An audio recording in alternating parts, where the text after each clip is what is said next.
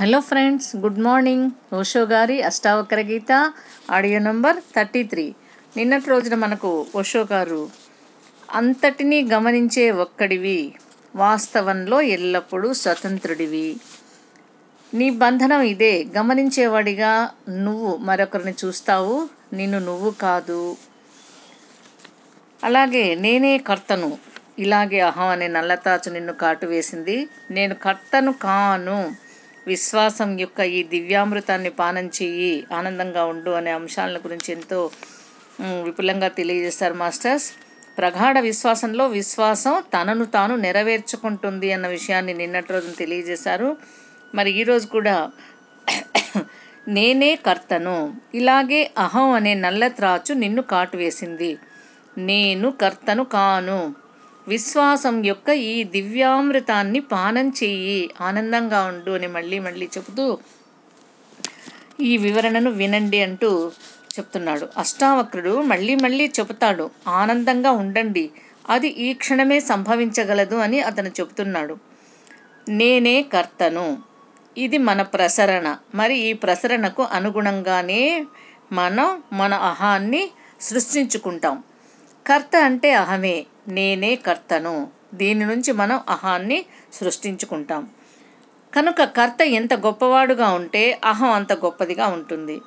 మీరు ఎన్నడూ ప్రత్యేకమైనదేది చేయకపోతే కనుక మీరు ఓ గొప్ప అహాన్ని ఎలా కలిగి ఉండగలరు?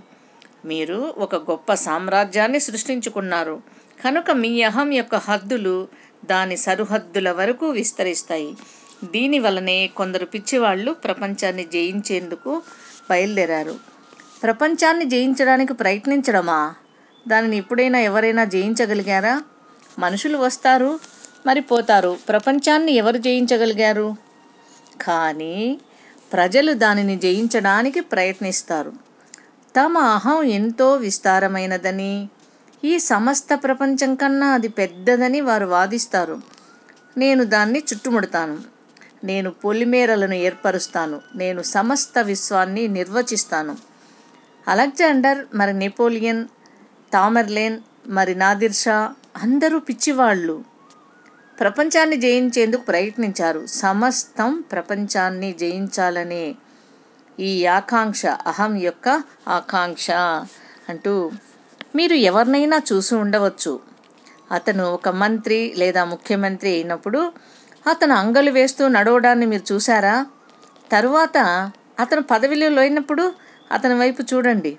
పదవిలో లేనప్పుడు అతను ఎంతో దీనస్థితిలో ఉంటాడు. అతను అదే మనిషి కానీ అతని బలం పోయింది. అతనికి ఆ చురుకుదనాన్ని ఇచ్చిన ఆ గర్వాన్ని ఇచ్చిన అతని అడుగుకు ఓ తేలికదనాన్ని తెచ్చిన అతని శిరస్సును ఉన్నతంగా మరి అతని వెన్నును నిటారుగా ఉంచిన ఆ అహం యొక్క విషం. ఇదంతా పోయింది. ఏం జరిగింది? ఒక క్షణం ముందు అతను ఎంతో శక్తివంతుడిలా కనిపించాడు. ఆ మరుక్షణమే అతడు ఎంతో బలహీనుడయ్యాడు.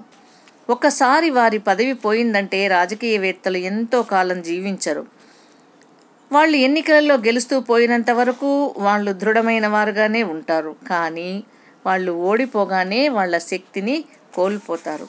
మనోవైజ్ఞానికులు చెప్పేదేమిటి అంటే పదవీ విరమణ చేయని వారి కంటే పదవీ విరమణ చేసిన వారు తొందరగా త్వరగా చనిపోతారు. హెచ్చు తగ్గులుగా పది సంవత్సరాల వ్యత్యాసం ఉంటుంది. ఎనభై సంవత్సరాలు జీవించిన మనిషి అతను అరవై సంవత్సరాల వయసులో పదవీ విరమణ విరమణ చేస్తే గనక అతను డెబ్భై ఏళ్ళకే మరణిస్తాడు. మృత్యువు త్వరగా రావడానికి ఏకైక కారణం ఏమిటి అంటే ఇక అత అతను ఎంత మాత్రమూ అధికారంలో లేడు. ఇక ఎంత మాత్రము ఒక కలెక్టరు ఒక కమిషనరు ఒక పోలీస్ ఇన్స్పెక్టరు లేదా ఒక కానిస్టేబుల్ లేదా ఒక పాఠశాల ఉపాధ్యాయుడు కూడా కాదు. ఒక పాఠశాల ఉపాధ్యాయుడు కూడా అతని దురహంకారం ఉంటుంది. అతనికి అతని సొంత సామ్రాజ్యం ఉంటుంది. ముప్పై లేదా నలభై మంది అబ్బాయిలపై అతను అధికారాన్ని కలిగి ఉంటాడు. అతను వారిని ఆధీనంలో ఉంచుతాడు. అతను ఆ తరగతి గదికి సార్వభౌముడు.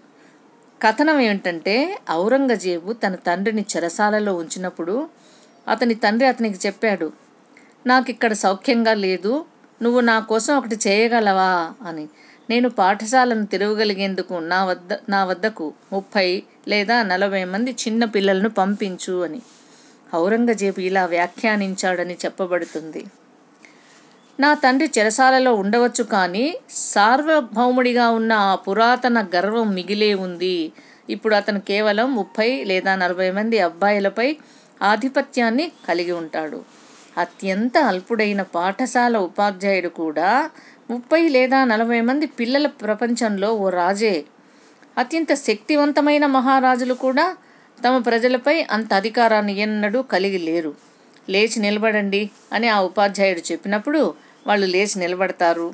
మరి అతను కూర్చోండి అని చెప్పినప్పుడు వాళ్ళు కూర్చుంటారు. అందరూ అతని చేతుల్లోనే ఉన్నారు. కేవలం ఓ పాఠశాల ఉపాధ్య అధ్యాపకుడు ఒక కలెక్టరు ఒక డిప్యూటీ కలెక్టరు ఒక క్యాబినెట్ మంత్రి ఎవరైనా ఏదై ఉన్నా అతను పదవీ విరమణ చేయగానే అతను బలహీనుడవుతాడు. ఇంకా వీధుల్లో ఎవ్వరు అతన్ని అతనికి నమస్కరించడం లేదు. అతన్ని ఎక్కడ ఏ పని ఉన్నట్లు కనిపించలేదు అతనికి.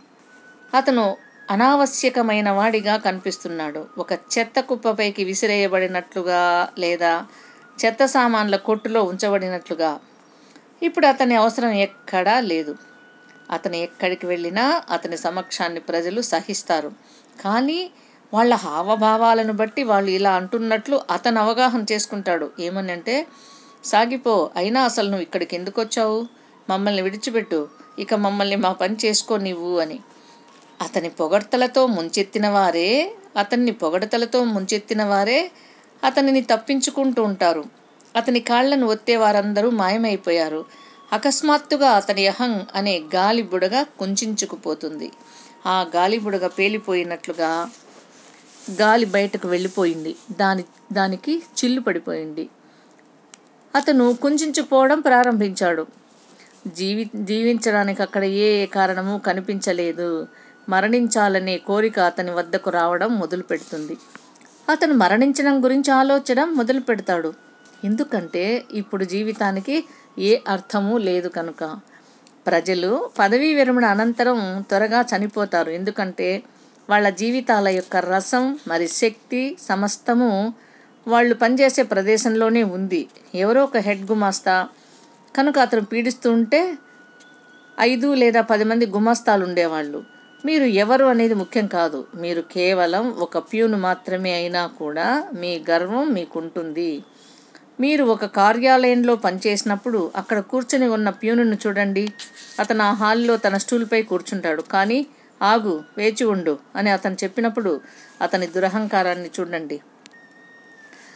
ముల్లా నసీరుద్దీన్ ఒక పోలీసుగా పనిచేస్తున్నాడు. మరి అతి వేగంగా వాహనాన్ని నడుపుతున్నందుకు అతను ఒక మహిళను ఆపాడు. అతను త్వరగా తన కాగితాలను బయటికి తీసి మరి వ్రాయడం ప్రారంభించాడు. ఆ మహిళ అంది విను వ్రాయడంలో నీ సమయాన్ని వృధా చేసుకోవద్దు. మేరకు నేను తెలుసు కానీ అతను వ్రాస్తూనే ఉన్నాడు. ఆ మహిళ అంది నువ్వు విన్నావా లేక వినలేదా? ముఖ్యమంత్రికి కూడా నేను తెలుసు కానీ అతను కేవలం రాస్తూ పోయాడు. చివరకు ఆ మహిళ తన చివరి అస్త్రాన్ని ప్రయోగించింది. ఆమెంది నువ్వు వింటున్నావా లేదా? ఇందిరాగాంధీ కూడా నేను తెలుసు అని. ముల్లా అన్నాడు ఈ అర్ధరహి ఈ అర్ధరహితమైనదంతా మాట్లాడడం ఆపు. నీకు ముల్లా నసీరుద్దీన్ తెలుసా? ఆ మహిళ జవాబిచ్చింది అతను ఏ ముల్లా నసీరుద్దీన్? నీ ఉద్దేశం ఏంటి అని.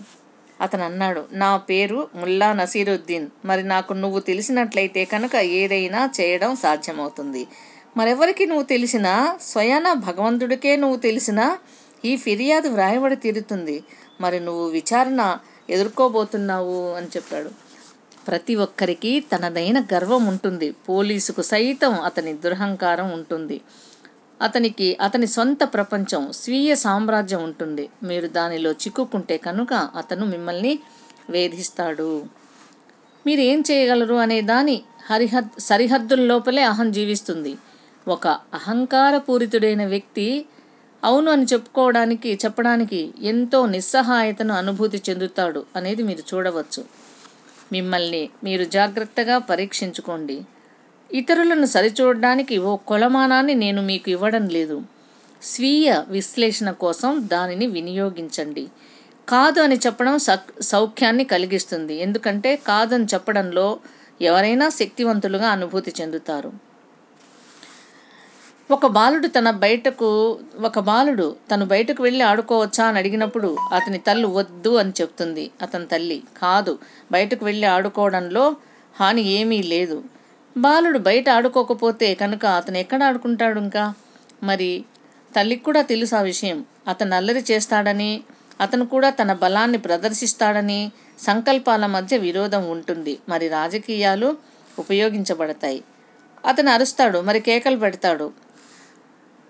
వస్తువులన్నింటినీ విసిరేస్తాడు. అప్పుడు ఆమె అంటుంది వెళ్ళి బయట ఆడుకో. కానీ ఆమె వెళ్ళి బయట ఆడుకో అని అన్నప్పుడు అది పర్వాలేదు. అప్పుడు అతను వెళ్తాడు. ఆమె ఆజ్ఞలను మన్నిస్తూ ముల్లా నసిరుద్దీన్ కుమారుడు అల్లరి చేస్తున్నాడు. మరి ముల్లా అతనికి మళ్ళీ మళ్ళీ చెప్పాడు కూర్చో మరి నిశ్శబ్దంగా ఉండు. నేను చెప్పినట్లు చెయ్యి. కూర్చో మరి నోరు మూసుకో అని. ఈరోజు ఈ తెలియజేశారు ఫ్రెండ్స్ ఈ విషయాన్ని. తిరిగి దీని అనుసంధానంగా రేపు రేపు రేపటి రోజున ఆ అబ్బాయి ఏం చేశాడో తెలుసుకుందాం మాస్టర్స్. ఓకే. ఎప్పట్లాగే ధ్యానం స్వాధ్యాయం సజ్జన సాంగత్యాదులతో మన జీవితాలను చరితార్థం చేసుకుందాం masters. Okay. Thank you thank you thank you.